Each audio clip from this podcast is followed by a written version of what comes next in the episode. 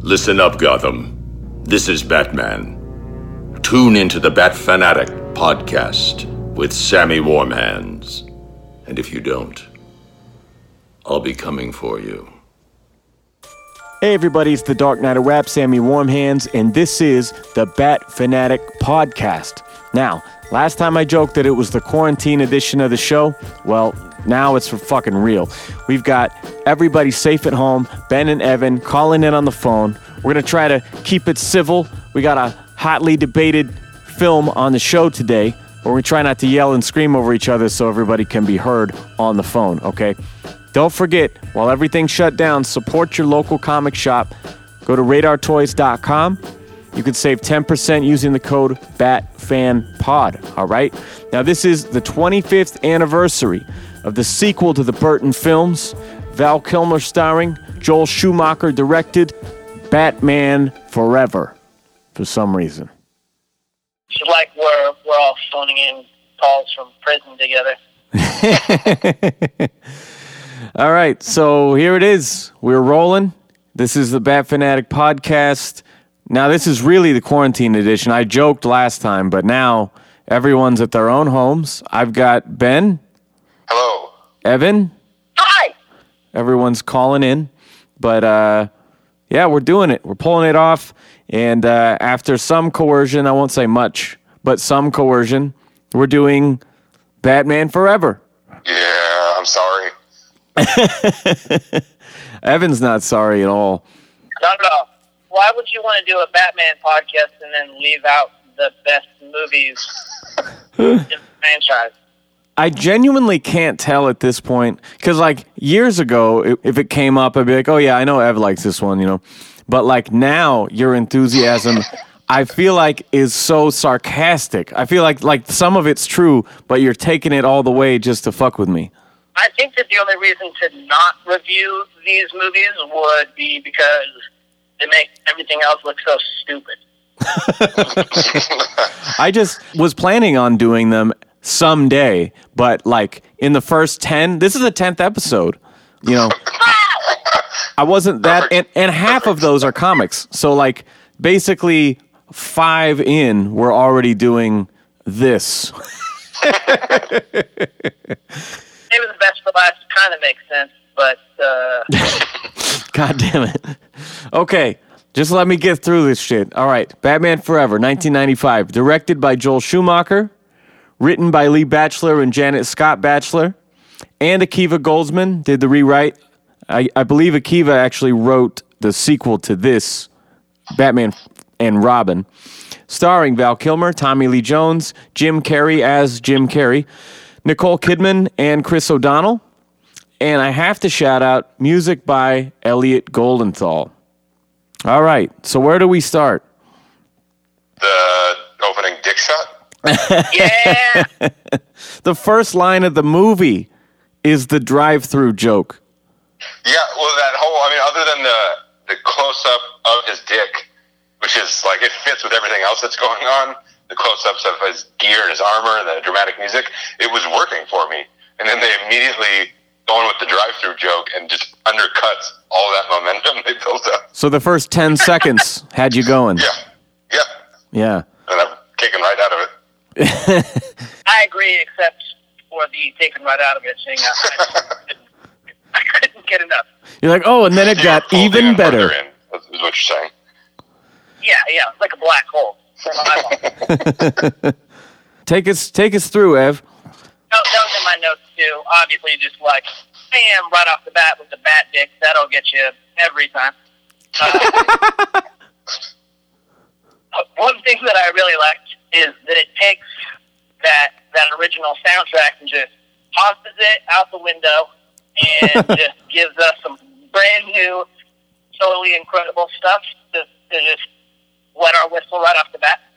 I will say, though, debatably, my favorite thing about the movie is the new theme song. I think Elliot Goldenthal did a great job of not trying to ape it. You know, like we talked about Phantasm in the animated series, and Shirley Walker did a great job of of keeping it within the Elfman world and building on it.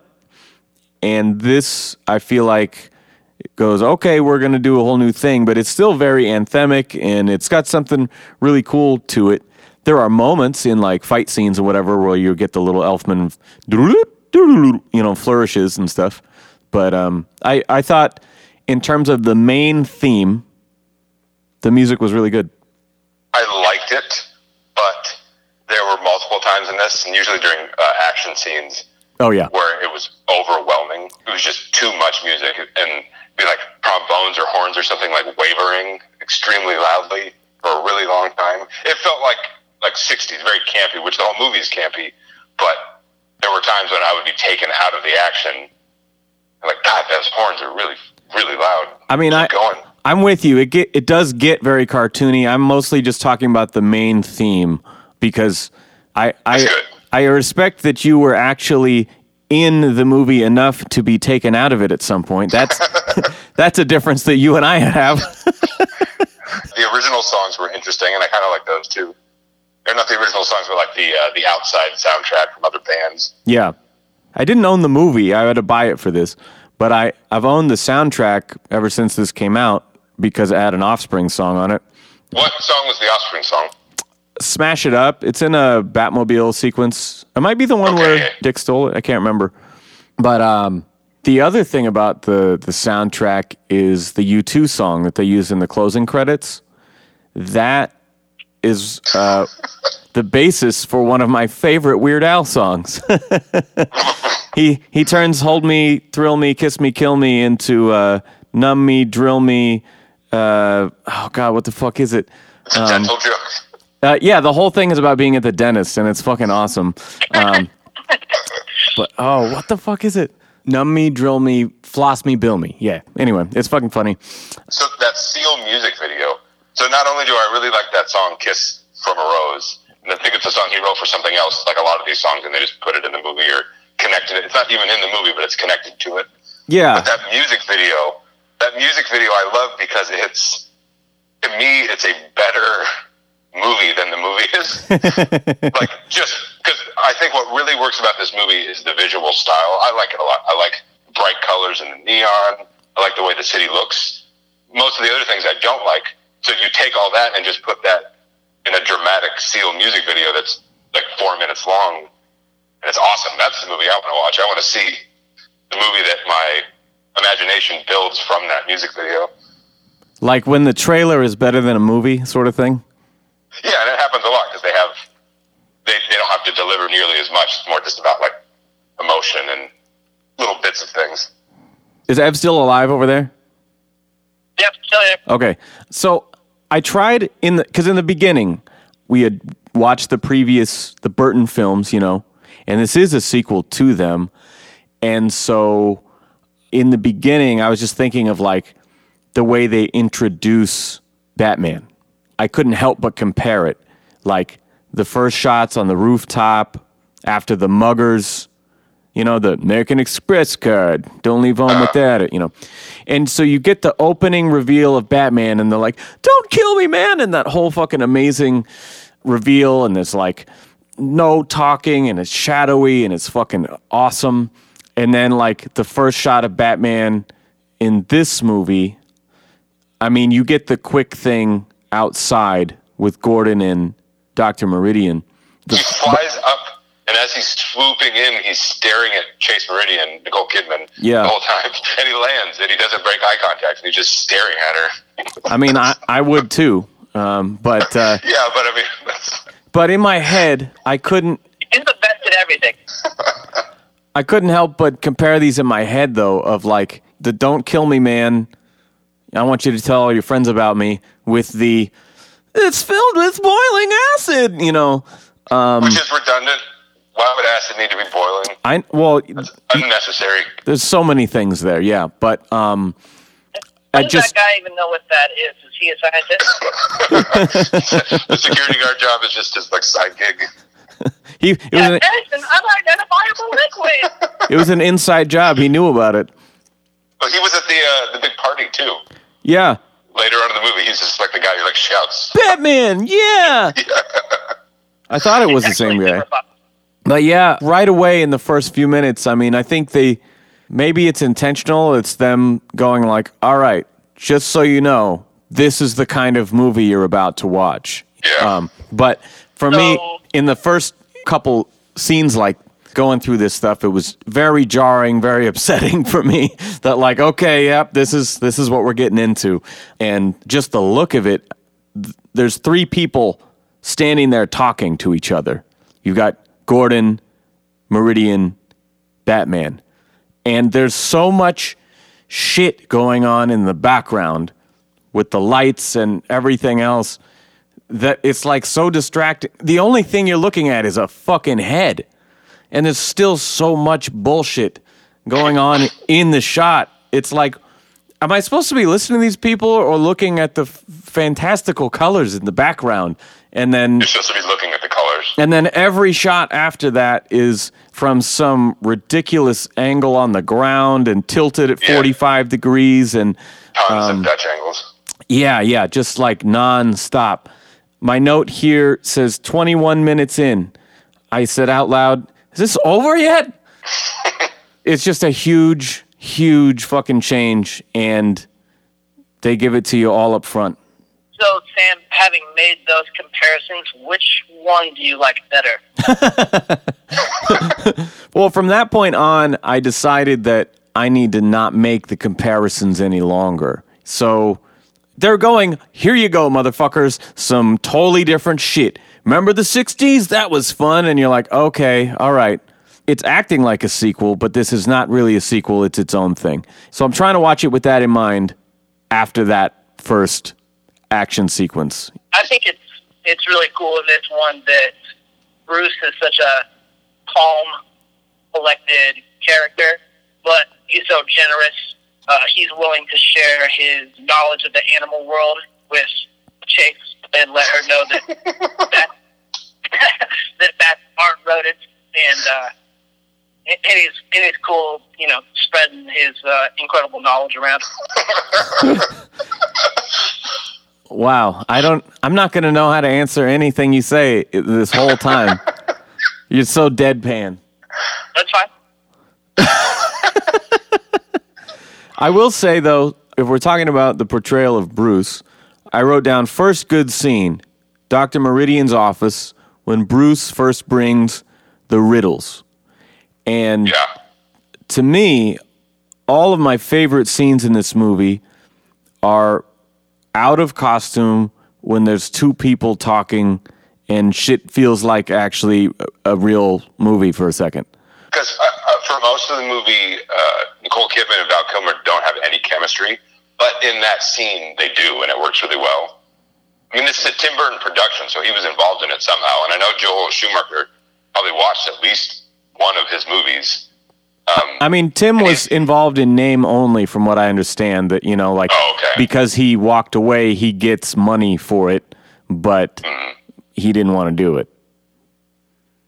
Well, and it, it, I think I remember watching an interview with Joel Schumacher, and he was like, he talked about the, both of these movies, uh, this and Batman and Robin, and saying that he thought that's what they hired him for, was that they wanted like campy and bat nipples and stuff like that. Like that was what they wanted, and so in a lot of ways, the movie seems like a miscommunication because I think he could make a serious movie or a less cartoony movie, but that was his intention with these. Yeah, But it's just weird because it's it's not. I was thinking like as, as you were saying, not to compare it to the other ones, and I was trying to get in that headspace, going like, okay, well, it's more of a kids movie, but it's really not because there's tons of like sexual fetish jokes and just like weird shit, and there's still all the murdering and all that kind of stuff. It's not a kids movie; it's just weird and campy and over the top. Yeah, I don't really know who it's for. And when you talk about Joel Schumacher being hired for this reason, I mean, Joel Schumacher is not a weird cartoony filmmaker. You know, I mean, this is the guy who made Eight Millimeter for Christ's sake with Nicolas Cage. You know, the the fucking underground snuff rape video crime. You know, syndicate world. Like, like yeah, it's like he thought he was hired to make the movie this way. Yeah, exactly. Which is not what he even does well, you know? Like you'd think if you're bringing in that guy based on his other work, they're like, "Oh shit, we're going to do away with some of the over the top theatricality of the Burton stuff, and we're gonna make a real fucking, you know, like what Todd Phillips just did. Like if I had not seen this movie and I had just gone, oh, Joel Schumacher from the '90s, yeah, okay, I bet he would make something more like, you know, what we just saw in Joker than what we saw here. falling down. I mean, the, the whole movie of falling down is about a guy who thinks he's the like a hero, and he's actually not the hero. Yeah, yeah, totally. So I, I don't think Joel Schumacher is a bad filmmaker at all. I just don't get the intent. Well, I will still say the visual style is awesome. I love the neon. I love the colors. I think other than the nipples, the bat suit and the Robin suit looks cool. I think the Batmobile looks cool. I think the city looks great. Visually, I really like this movie.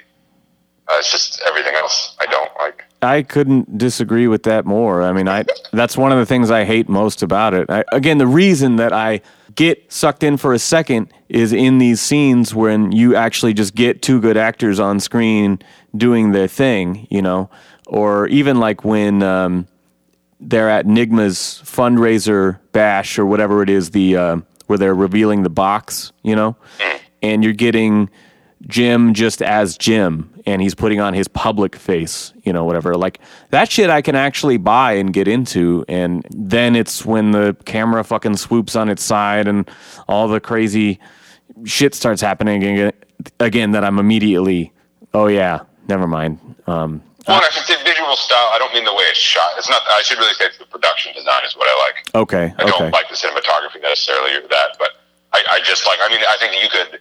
The movie to me looks like a cyberpunk movie, like Blade Runner, or um, you can have a movie that looks like this and still be a little more grounded and less ridiculous, and still have all the bright colors and that kind of stuff. And it actually has an interesting contrast. But this movie just doesn't do that. So you like the band that looks like the Dire Straits video with the, the, the neon brush strokes all around them and shit? Yeah, I think that's really that's the best part. You like when um, Robin steals the Batmobile and he chases those guys into the alley, and uh, the uh, alley of the street has uh, fluorescent black light graffiti, and they have like kiss makeup on, and everything they wear is black light reflective. You that's I do like that. Yes, to answer your question. really Yeah. No, I mean I do. I, I like all that stuff again because I mean drawing comparisons to something like Blade Runner or uh, Nicolas Winding Refn's movies, Drive and Only God Forgives and The Neon Demon. That whole uh, thing we've had over the past ten to fifteen years of like everything is very '80s, early '90s style with the bright colors and the neon. I think it looks cool. I mean, because if, if you compare it to a comic, their Batman comics or other superhero comics have really bright and interesting color palettes that are not silly or goofy or that don't detract from the story. I mean, the production design sometimes is weak. The, the one that stood out to me the most is the hip, hippodrome where they're having the circus. yeah. From the outside, it's a giant dome, and again, that's another shot of the city that looks great. There's a mixture of CG city, like when they're coming into the Wayne Tech place, but this looked more like a matte painting. It looks really cool when it looks big, and then they cut to the inside, and it's like the tiniest little tent with like 70 people in it, and it, it looks bad. like the opposite of a Mary Poppins bag. Yeah, exactly. Oh yeah, yeah, yeah, yeah, yeah. It's smaller than it looks. yeah, it's incredibly deceptive. Um, But you compare that to the Nigma, the Nigma party, like you were talking about, and that that looked big. That looked cool. I was like the bat, that Wayne Manor looks great. It's giant. It's ornate.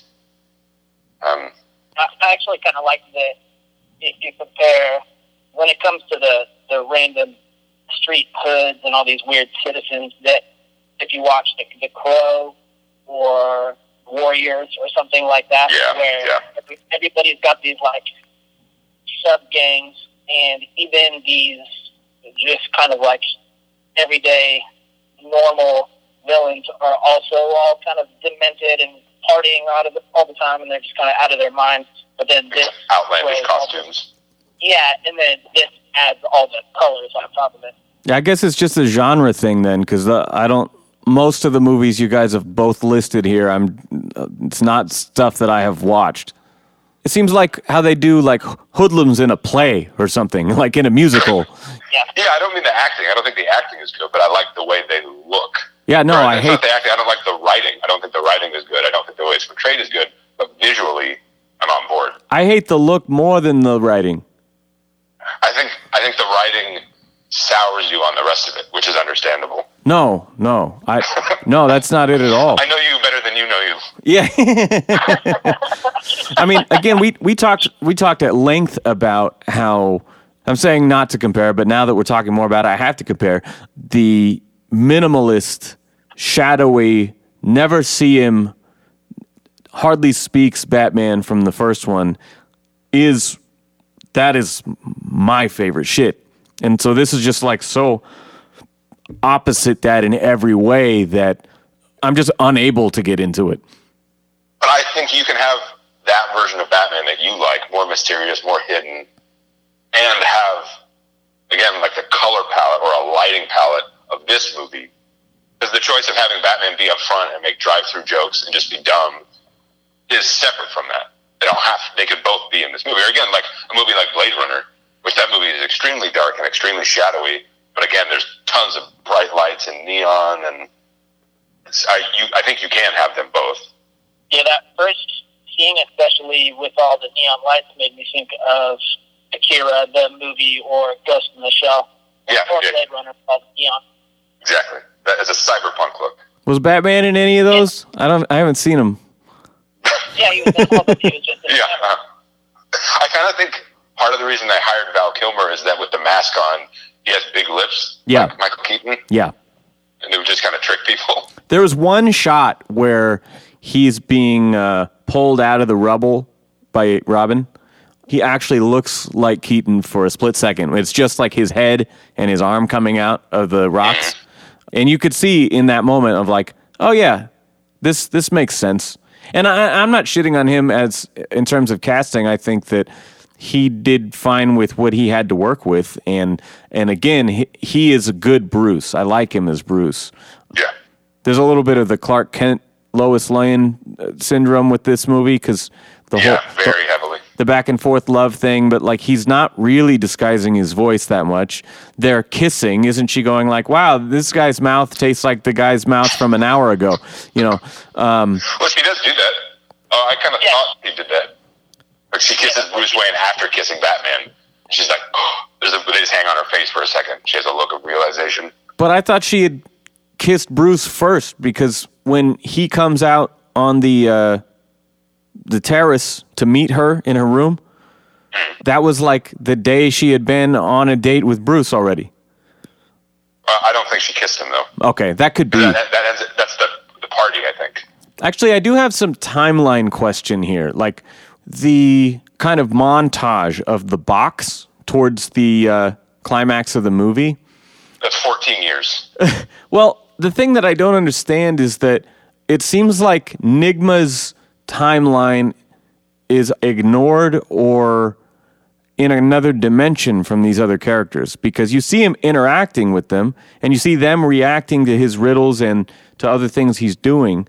But I mean, Chase and Bruce just met.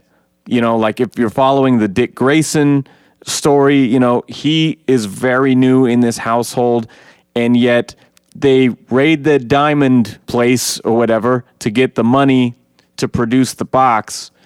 And overnight, it's already everyone has them. They're dis- They're produced. they're distributed, they're distributed. advertised. It's already been sold and is a hit. Are there some like deleted scenes here? Because it I seems think like this movie has a, a bunch of deleted scenes. I don't know if that affects it, but this movie felt like a lot of stuff left out. It's already felt really, really long. yeah, yeah, that's true. I wish there was a director's cut. An hour longer. Th- Well, I mean, may- I want all maybe. those extra goodies. I mean, I've heard that they deepened some of the uh, Bruce and his parents' therapy stuff on the original version, and there's th- things they shot like that that we didn't see. So, I mean, there might be a more emotional, believable story in this that we didn't see in favor of more action. Well, I think when Bruce is watching early on the like the video of the courtroom when Harvey Dent gets turned into Two Face, Yeah, which, which is also there's a ridiculous shot of Yeah. Batman jumping up out of the audience to save him, which I think is from the original comics, but looks really weird in the movie. I had to pause oh. that, rewind it, and show it to Ange. Like, did, was he just there in costume? I think he was. That's Yeah. how it was in the comics, but it just Yeah. it's really strange. I'm like, are you fucking me- serious? that scene looked to me like something they filmed with the intention of showing in the movie, either as a flashback or as a setup or something like that, that they then changed to just a video. There's another shot. I've seen images of Bruce Wayne standing in front of a giant bat. Yeah. It's not in the movie at Yeah. all. Yeah, which would have tied odd. into that Rorschach that he saw on the wall. I like that she shows him the ink blot, like you see whatever it is that you want to see or whatever, but it's just clearly a bat. like pretty sure ten out of ten people would say that was a bat. Yeah. What else? Oh, my favorite line in the movie when Dick is going around going like, "How come this is the only locked door? What's behind here?" And Alfred goes, "Master Wayne's dead wives." it's like, wow, that's a dark one. I think maybe Sam, you had said something about the actor who plays Gordon was the only person that was around through the whole this part of the series. Uh, Alfred, additionally, is too. Those guys do a great job, both of them. I mean, they're true to that character through all of these movies. It's the one thing that ties them all together, aside from occasional references, you know. But it's also like I wonder if it wouldn't have made more sense to just recast everyone when you're recasting everyone else. Just have it be its own thing completely. Yeah, like its own universe, you know, and, and just not. I mean, the line of, you know, uh, there's a couple things that reference, you know, the first two, but, um, you know, that could still just be a reference and it wouldn't have to necessarily be like connective tissue as like, this is a sequel, remember? To that movie, yeah, just more like the characters. Yeah, I think I would almost appreciate this more if it was just its own thing, separate, and I could like draw the line in my head. Yeah, I mean, I think he still wouldn't like it. No, I wouldn't. No, I, I wouldn't. Um, but it wouldn't be upsetting. Like a, a couple years ago, I watched both of these movies, this and Batman and Robin, for the first time as an adult. This one actually pissed me off more because it was like, for a moment, you would see a shot of the city or this dialogue with the characters or something that was trying to do the Burton verse thing for a second. You're like, oh yeah, that's cool. And then they would just I immediately. but then then they would pull the rug out from under it and flip the style entirely. And it's like well what are you what are you trying to do? Are you trying to make a sequel or not? And that was really jarring when i first watched it again a couple years ago. And then you know the one that came after was like okay this is just it picks a tone. This is a big dumb cartoon all the way through which was actually easier to stomach than like something that wants you to believe it's serious every now and again Yeah, jarring is the perfect word. The movie is all over the place with what you're supposed to feel.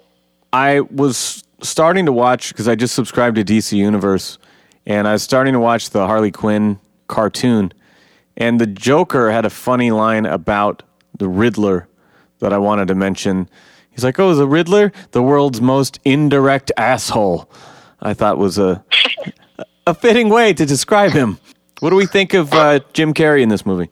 I actually think that a lot of the stuff that he's doing is just straight up him being any character that he's ever in. I agree, and I hate it. yeah, but some of the stuff early on where the first scene where you see him and he's talking to his supervisor and he meets Wayne, he does some of this kind of demented stuff pretty well, actually. Like when he he gets a little unhinged and a little mad. Yeah, I think he's way better. He's way better as Nigma than he is as the Riddler. I completely agree. Yeah. Yeah. If you look at that first scene when Bruce Wayne comes to visit and the stuff that he's doing there versus the next scene when he's doing the prototype box on his Completely boss. ad libbing and just doing impressions and characters, and I mean, it's, yeah, it's terrible. but that's why they hired. That's why Jim Carrey got hired all throughout the '90s. Of course. And I think as a kid, I liked it. But think about this too. I mean, this movie came immediately before his brilliant portrayal of a different crazy person in The Cable Guy. Yeah, which is a much better movie. And a much yeah. So, yeah. I mean, you're getting- kind of like a whack job, but Yeah, so you're you're getting little bits of that. I mean, you could see in his face some of that intensity, but then he goes full in living color, full Ace Ventura, you know, in the very next line or something, and it's like, oh, well, what do you? Okay, guys, pick a style. Yeah, they should have just not let him do that. But again, that's why he got hired for so many movies. It's like you're funny, just be weird, and you be wacky, and we'll just leave it in the movie. The script is just like blank insert Jim Carrey noises. That's what it seemed like. Both Riddler and Two Face in this movie are just bad versions of the Joker. Yeah, I felt a lot about Tommy Lee's performance, thinking that he had like watched the first one when it came out once or something and was like, "Oh yeah, I'll just over the top laughing like Jack or something." And then it's like, "Oh, weird jokes. and then oh, we've cast Jim Carrey. Like, okay, I'm gonna go over the top. And then I'm sure most people have heard this story by now. It's 25 years this movie's been out, but um, they hated each other. Tommy and Jim. They met like at a bar or a restaurant or something. Ran into each other when they were about to start filming, and Tommy like pulled him aside and whispered like, "I fucking hate you. I hate everything you you stand for," or something like that. So he says this, and so they're like super awkward. And then he basically acts like him. So I don't understand. Like, is it that he hates himself? I think like real actors don't like wild comedic ad libbers like that. But then he's aping his style. So That's which style, but not like I'm sure that Tommy Lee Jones didn't wasn't riffing, didn't come up with that stuff. That's in the script. Whereas Jim Carrey is like doing impressions and just going going off the wall with it. yeah, I don't know. It's the sincerest form of flattery. Hatred. Yeah, Imitation. hatred is the most sincere form of flattery. I like to picture that restaurant confrontation, and then at the very end, Jim is like, "Alrighty then." one of my favorite things about the movie ended up being one of the worst things about the movie at the same time. He's telling Dick, like, you don't want this. You're going to kill him, and then what? That's not going to fill it, this, Dick. you know? Master Dick. He's like, that's not going to solve your problems. It, it kind of reminded me of, um, you know, because there's not much of that in this movie and their relationship, but it reminded me of like in Justice League, you get that little thing of Batman and Flash where he's he's like, save one person. He's like, what? Just save one person. You'll know what to do. You know, it was kind of like that sort of thing, except they totally ruined it because at the end of the movie, you have Robin and Two Face fighting. He knocks Two Face off the ledge, and then he saves him. And Two Face like, oh, he taught you well, you know. And then he pulls a knife or a gun or whatever, and you know Big tricks him. looking silver gun. Yeah, but he says, I'd rather see you in a jail cell or something like that. It's like, oh, that's actually a good that's a good Batman and Robin moment, you know. And then a few minutes later, you watch Batman rescue Chase and Dick from the long fucking fall to death, right? And then Two Face is flipping his coin. Batman throws all the coins at him, and Two Face falls, right? Now, we just watched him save two people at once, falling to the same thing. And we just watched him tell Dick, you don't want to kill this guy. That is not the way. And we see what that meant to Dick and that he actually took it to heart and in the hardest moment did that hard thing. And then Batman's like, ha ha, I could, I could catch you, but you're dead. And it just neuters the whole thing. It's like, well, why did we have any of that if he was just going to kill him in the end? Because it looked cool. and he catches the coin at the bottom. That's cool. Did he? Very cool. Yeah, it's like his hand is Yeah, landed- sticking into the water. I was uh, taking a lot of notes while I was watching this because uh, I didn't want to be watching this. So I, I mean, I, I felt it like halfway through. I was like, God, this drags. This hurts. hey, you guys wanted to do this. No, I'm glad we did. But it is like, it's. I don't think it's a good movie.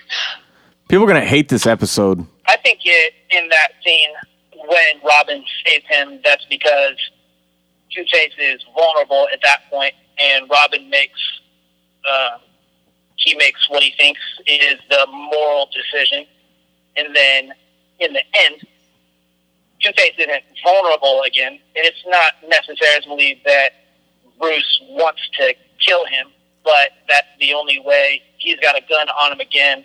That's the only way. Now they're vulnerable, and he just happens to have a million coins in his belt. and that's what it takes to save him. It's not like he wants to kill him. He's just doing what it takes to save everybody else. Well, no, I, I think that's a good move is throwing the coins. But again, we just watched him catch two people falling the same way in the same place, but two people at once. So he could have easily saved this guy in a much shorter fall because he anticipated the fall. He threw the fucking shit knowing he's going to fall. He could have fucking catch him, have him swinging down there, you know?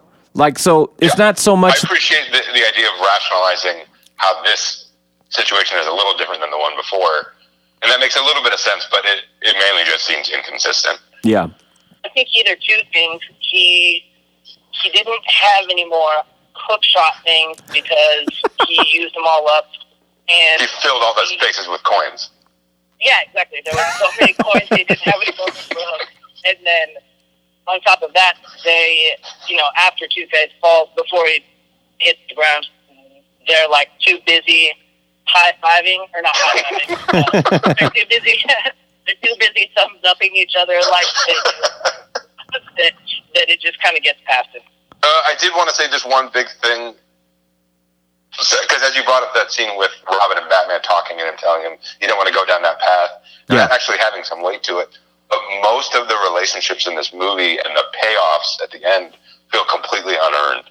He quits being Batman and he tells Robin, he's like, you shouldn't do it anymore. I've met someone. I'm going to do that. He's Yep. been on like two dates with her. Yeah, where's that even come from? Yeah, it's just all this stuff. It's just it's it's completely unearned. When that scene is happening- the- I was like, even with Batman and Robin, you don't see any of the building of their relationship, the trust, other than like he lets him in. There's there's tiny little bits, but for the most part, there's nothing. It's empty. so you think that like when Robin fell into the cave, they should have just had him killed? Yeah, they should have just kicked him off a ledge. but that scene was really cool. Him uh, him swinging into the into the Batcave. I, I love that scene. It was really well choreographed and kind of exciting. I I don't. There's nothing about a fucking 25 year old Robin that I could get behind. I don't know the whole. But he's he's supposed to be 16. Well, no, he's Chris not. O'Donnell is 25, but he's playing it. Why would social services be on the back of a 25 year old? See, but that's the thing that doesn't make any sense because they fucking mention him. They no, they say out loud that he's a college student.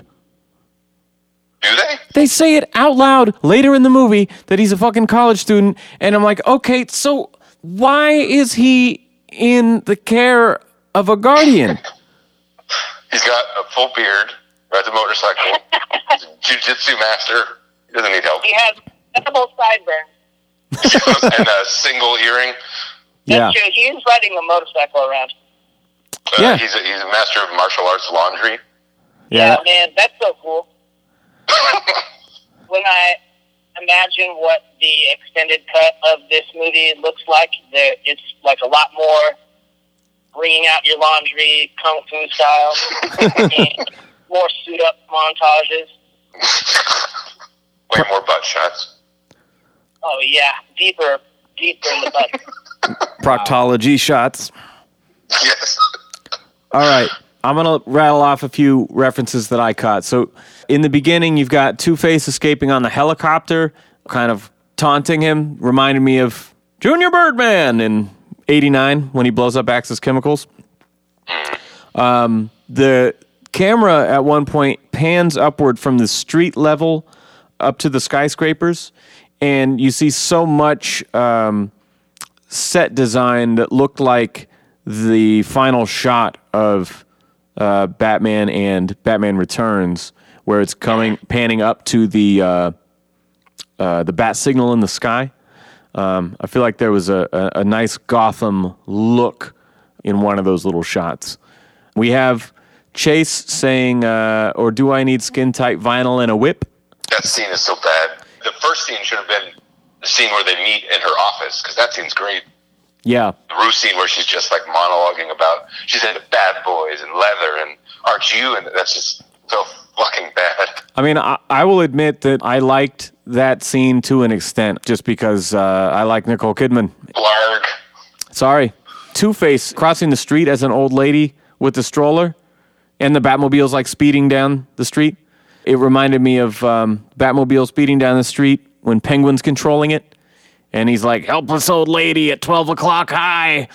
And it stops right before running her over. We've got the uh, 66 homage of when they used to walk up the sides of the buildings. They have the fucking car go up the side of the building. Even I can admit So awesome. that was actually a cool move. I like it. I thought it was pretty pretty clever. Um, if you're gonna homage the '60s, that that's the one that works. I think. Two Face and Riddler meeting when Riddler comes to his place, trying to befriend him, reminded me a lot of when Catwoman comes to Penguin's place. Similar dialogue. She's trying to uh, say, you know, turn him into what he hates, namely us. You know, Penguin's like, frame him. Well, in this one, it's just, you know, we want to humiliate him. Um, and so, We want to find out who he is. yes, But then at the at the end of the movie, after Riddler's beaten, he's like, "Why can't I kill you?" I Yeah. That was never your stated objective anywhere in this movie. You had multiple chances to kill him, and you didn't. Yeah. Because your goal was to do something else. I don't know. There was a uh, a line. She's talking to Bruce in plain clothes, and he says, "I can't be jealous of Batman." And it's on the tip of his tongue that he's about to say, "Because I'm Batman." And it was Because I'm also very attracted to it. yeah, but it's just like Vicky's apartment when he's like, you know, how a normal person goes downstairs and makes breakfast, you know, like he's trying to tell her. So it, it was interesting to me just seeing all these little things that are on the surface, you would think, did this guy even watch the other movies? But it's like so clearly following a lot of the same beats. Batman breaks through the glass ceiling at Nigma's party, just like the way he breaks into the museum in 89. You know, that amazing shot that they used in the trailer. You've got the uh, fireplace date night, just like Michelle Pfeiffer, Selina. Bruce non fatally shot, this time grazing his face or head or whatever. Um, much like you want to get nuts at Vicky's apartment. Want to go wild? Let's get wild. Shut up. The weird little um, swimming dance that one of Two Face's uh, hench wenches does. Um, you know what I'm talking about? The like 60s, you know, you hold your nose and you do the arms and shit. They did that in. Was it Drew, Yeah, Drew Barrymore or Debbie Mazar? I think it's the- which, which actress? I think it was Debbie. It wasn't Drew. He said something about falling to a watery grave, and then she does that. And I'm like, oh, don't they do that in the '60s one? That one, I'm not sure if it's actually a thing or if I'm just thinking like Austin Powers '60s style fucking moves. You know? Well, the whole Um, keeping them in tubes that are about to be dropped over a big chasm of water is like a '60s thing. That's true. It's very like '60s Batcave looking. Who will you? Who will Batman save? Tune in next week to find. Yes. This is the first appearance of Arkham Asylum. You'll notice Dr. Burton was mentioned. Who looks like Tim Burton? That actor, Um, Yeah. Rene Auberjonois, who was Doctor March in the animated series and also Odo in Star Trek: Deep Space Nine. Nicely done. I watch a lot of Star Trek: Deep Space Nine.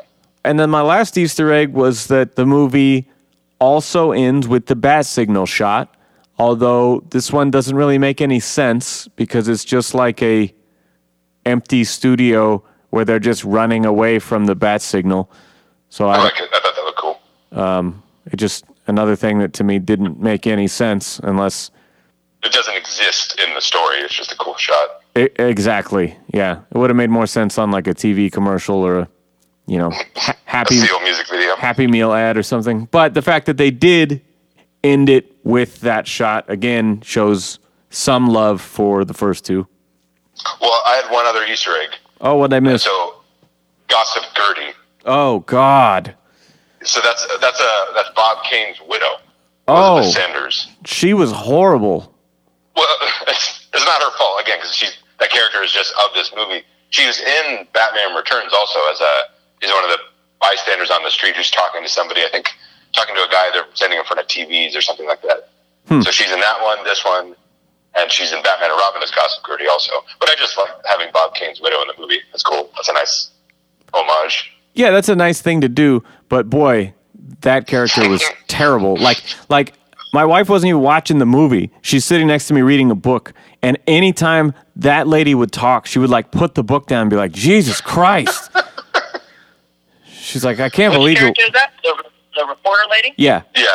Lucy. He's not eligible bachelor. Yeah. Yeah. Wow.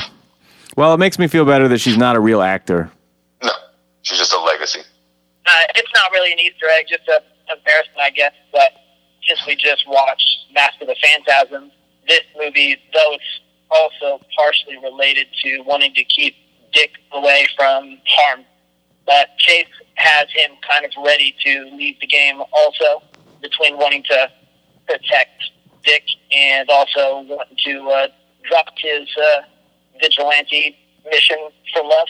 I All actually, it took yeah. was a really hot woman, and he's like, "Oh, that's way better than this life that I've been living." That did occur to me, though. I mean, there's shades of Andrea Beaumont in Chase Meridian.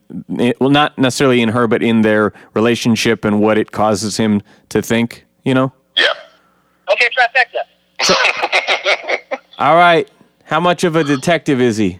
You know, I give him. He's a little bit because the whole thing of solving the riddles, figuring out the individual riddles, and then figuring out how they connect together was kind of neat. A little detective-y. Yeah, So, I, I thought a- he figured bit. him out right away, which was great. But the putting them all together, that shit was pretty out there how they did that. Yeah, I liked it. That felt like Batman. That scene. Yeah. Okay. Trauma? It's like heavy, but also too much. Multiple times reliving the murder, like when she knocks a, a flower off the table on accident, and then like he, he's taken back to the pearls hitting the street. He's lost in like a fugue state in the study.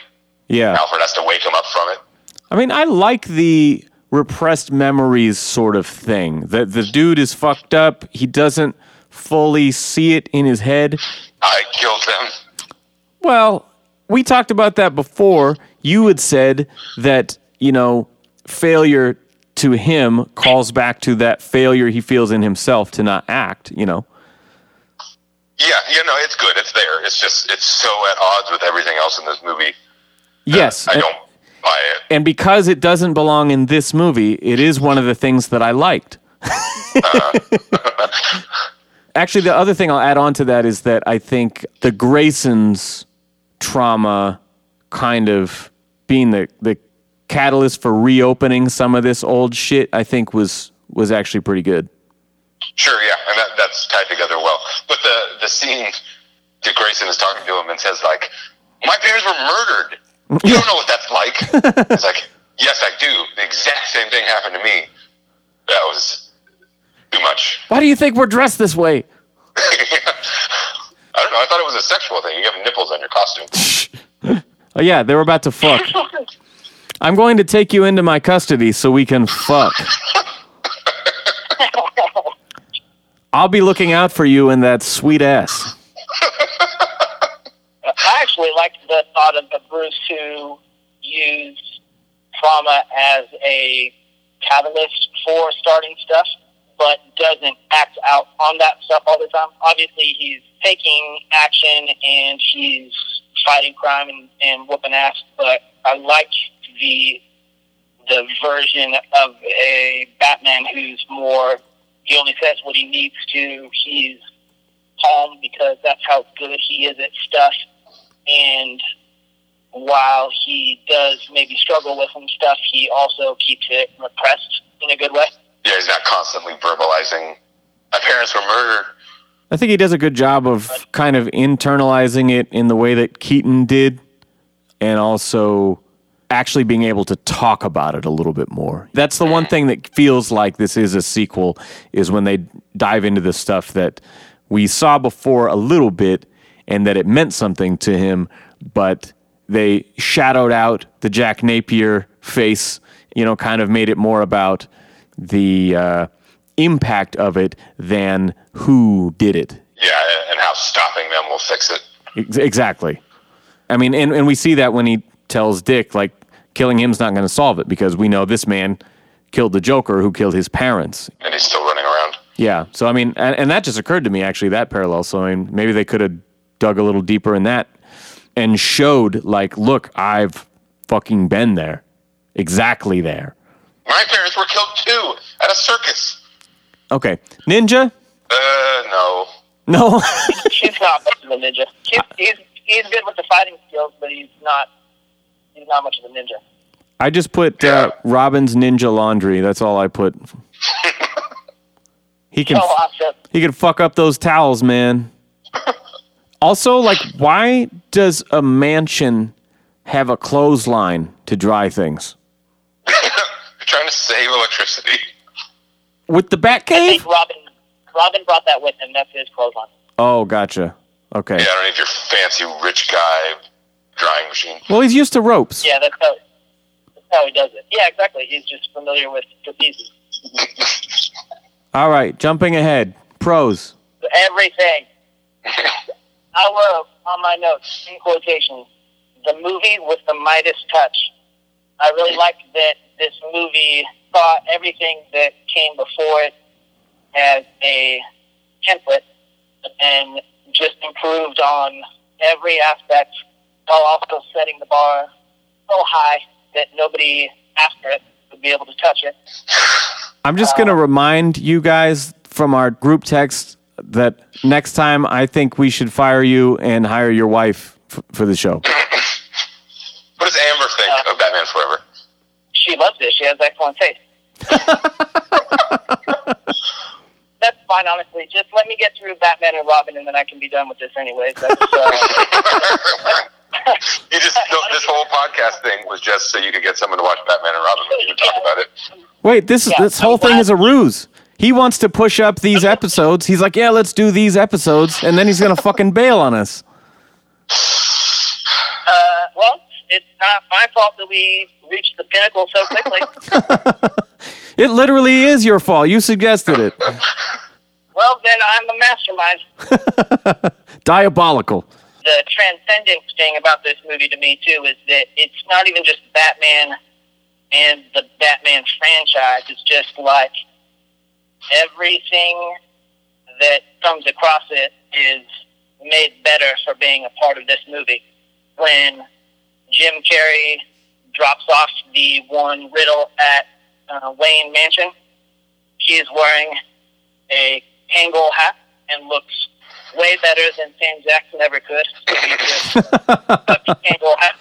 he just took Kangol hats to the next level. Chris O'Donnell took sideburns and just made them infinitely better. Uh, on top of that, it's cool how incredibly strong he is and his ability to one man hoist that round dynamite bomb out of the curtain. Jesus Christ. super, super impressive. he uh, obviously trained for years, I would imagine, preparing for this role. The Two Face house is like if I either made it big as a rapper or won the lottery, and that's how I would do my house up. Half one thing and then half another.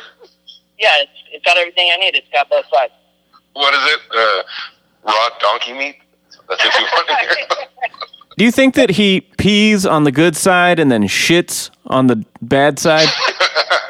I do now. Now that you say that. Like I bet I bet he has a urinal on one side, or maybe he has like a kitchen on the one side and then the, the bathrooms on the other or something. You know.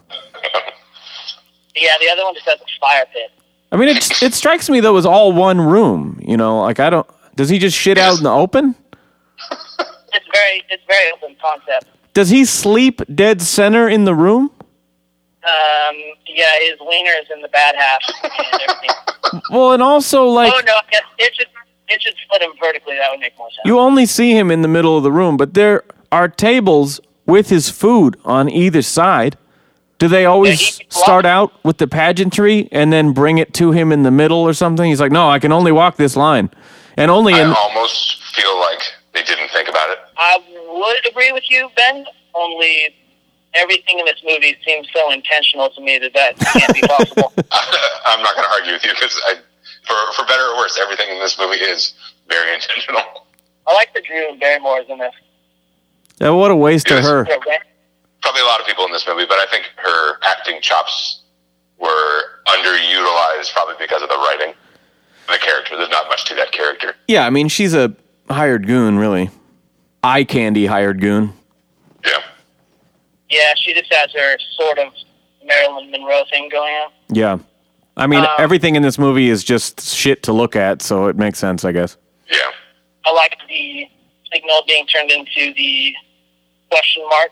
And watching it this time around, I, I it reminded me. That you can't see a thumbs up from a mile away.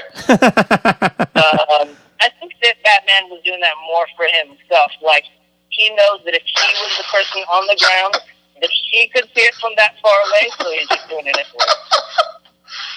I did write down the question mark bat signal as being a cool move, though. I, I concede that was pretty rad.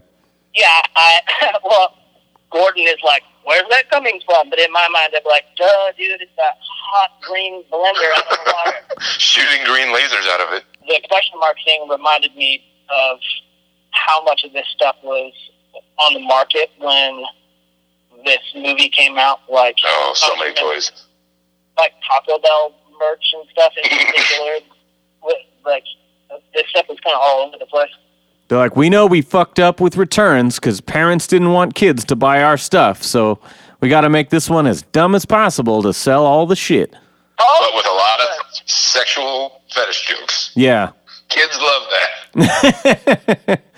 I did have one action figure from this movie. I had the Two Face toy with the uh, scarred coin because I because I already had a Riddler from uh, '89 and I already had a Robin from '92. So that was the the only one I believe that I bought from this movie because I didn't have a Two Face at all. I bet that thing's worth like a million dollars. You know, it's funny. That's one of the few I have no idea what happened to it, and I don't really care. That could have been your meal ticket right there. I know, man. Everyone wants that cheetah print fucking. Like, you know, when you fall into acid and then um, it puts uh, feline textures on your clothes? I, Yes. I hate that. That dude is swagged out. He's got the dopest stylist. and going back to improving on everything, Val Kilmer starts out with what looks more like a original Batman movie suit. He's got the black and the yellow logo.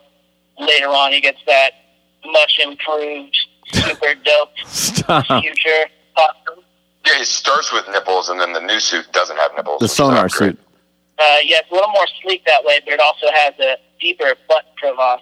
which it does, which we hang on for a while.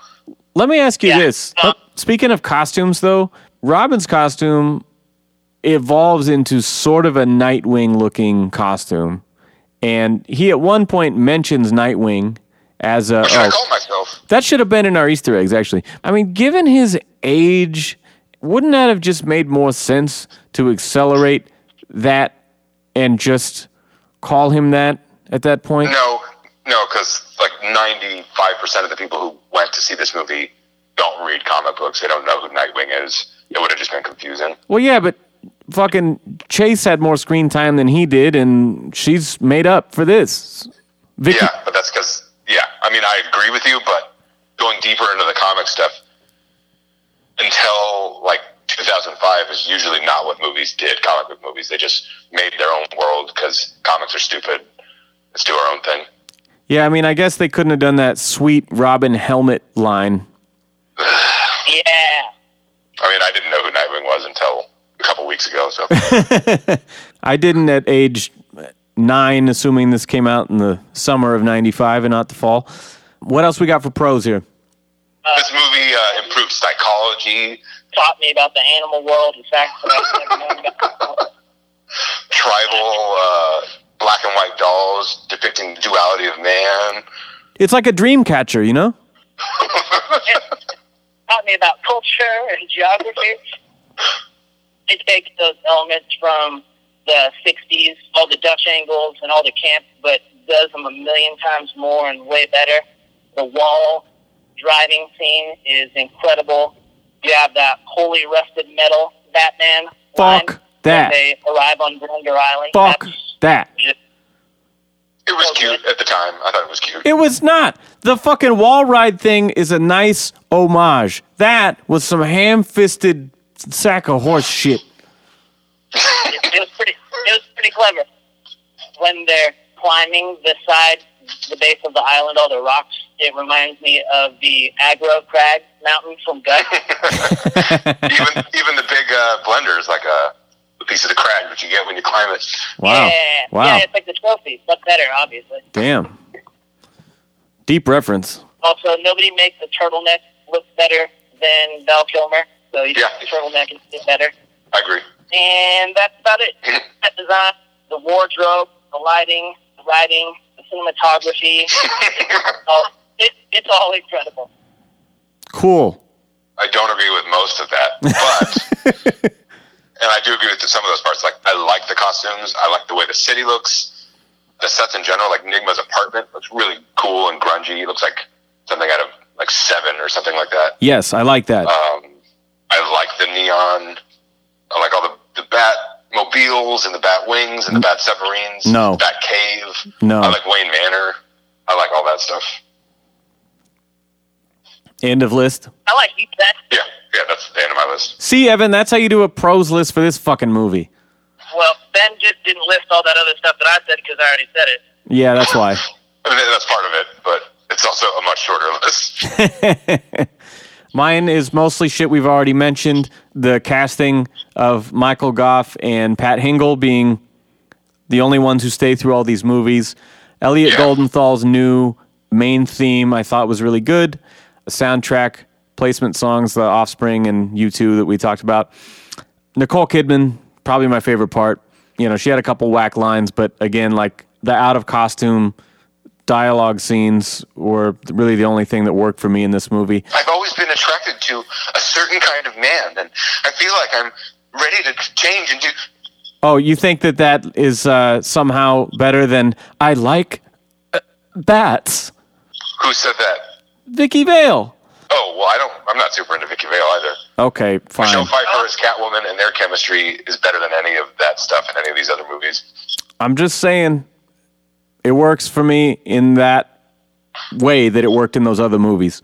And sometimes Kilmer. Again, usually Kilmer out of costume just based on what's happening when he's in costume is usually dumb. But the but I thought their scenes together and a lot of his stuff that's just him and Dick and Alfred works, you know, pretty well. I don't want to knock Kilmer unfairly because the other things in the movie are dumb. I liked Two Face trying to burn him alive and burying him alive. I thought that that was actually pretty cool.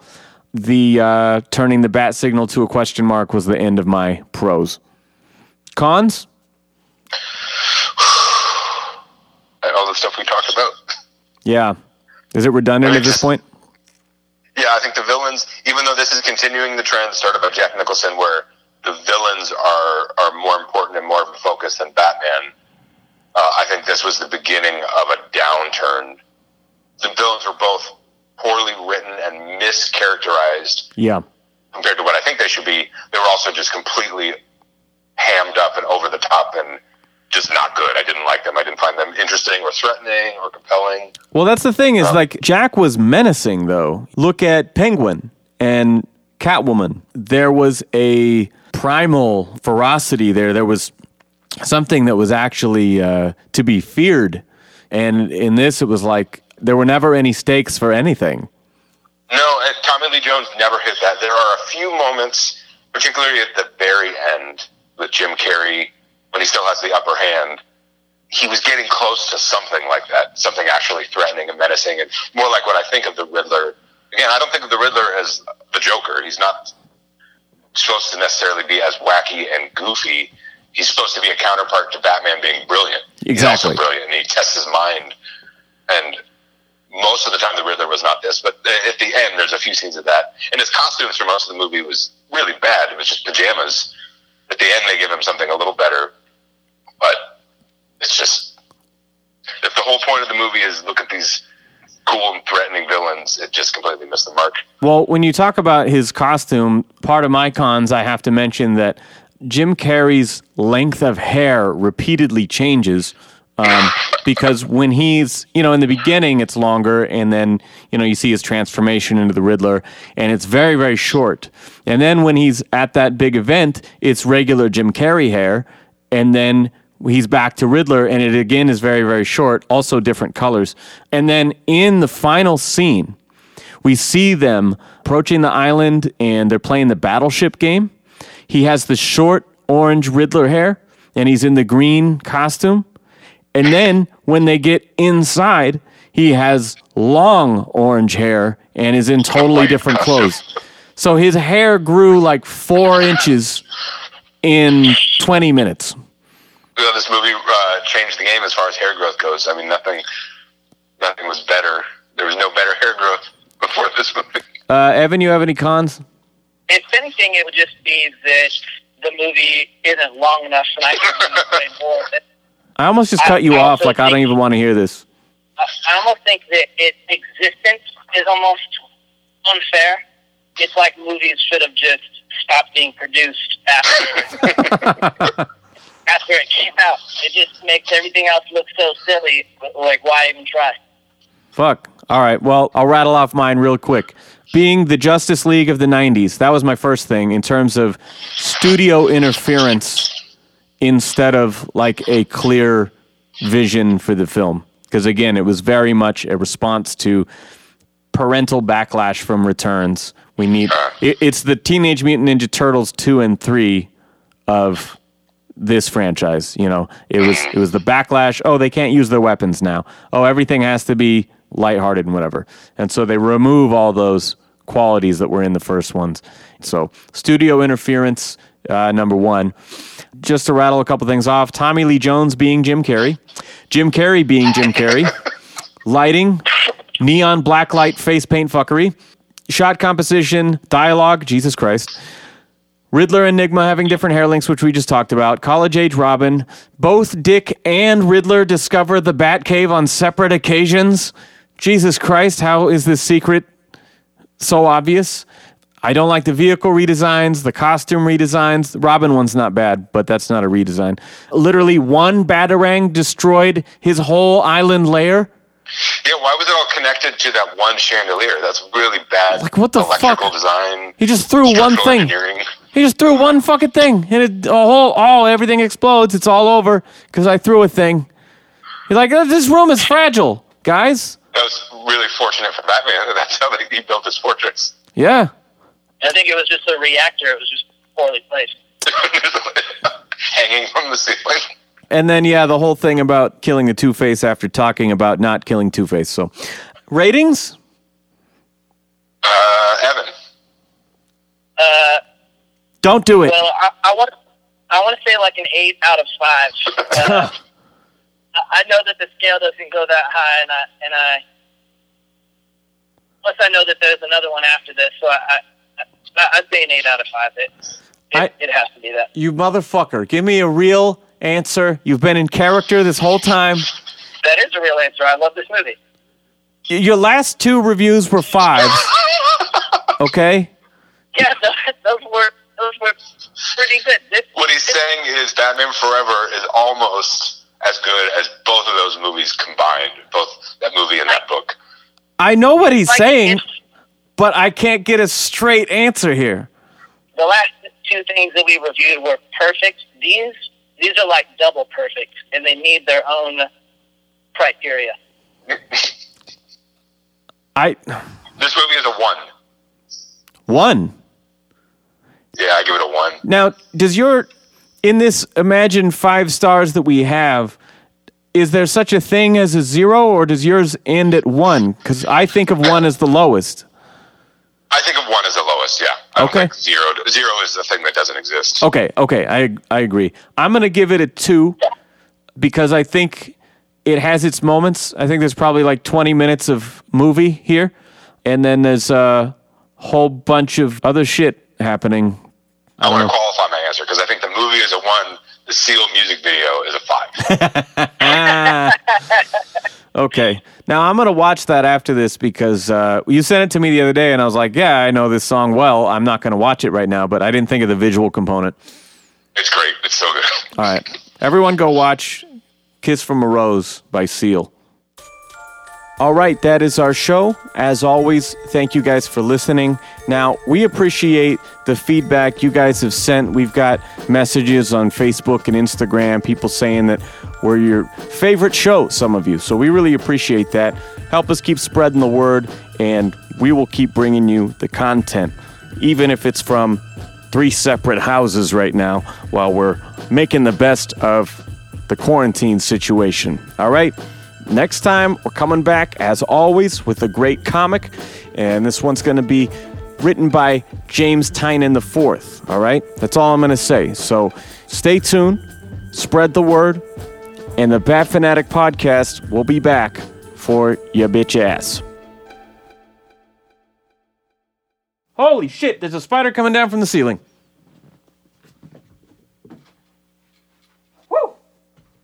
Hey, that's that. Okay, so I haven't been out in the studio much lately at all. And last night I walked out here and there was like a, I walked through a fucking cobweb in my face and I freaked out and I went back in the house.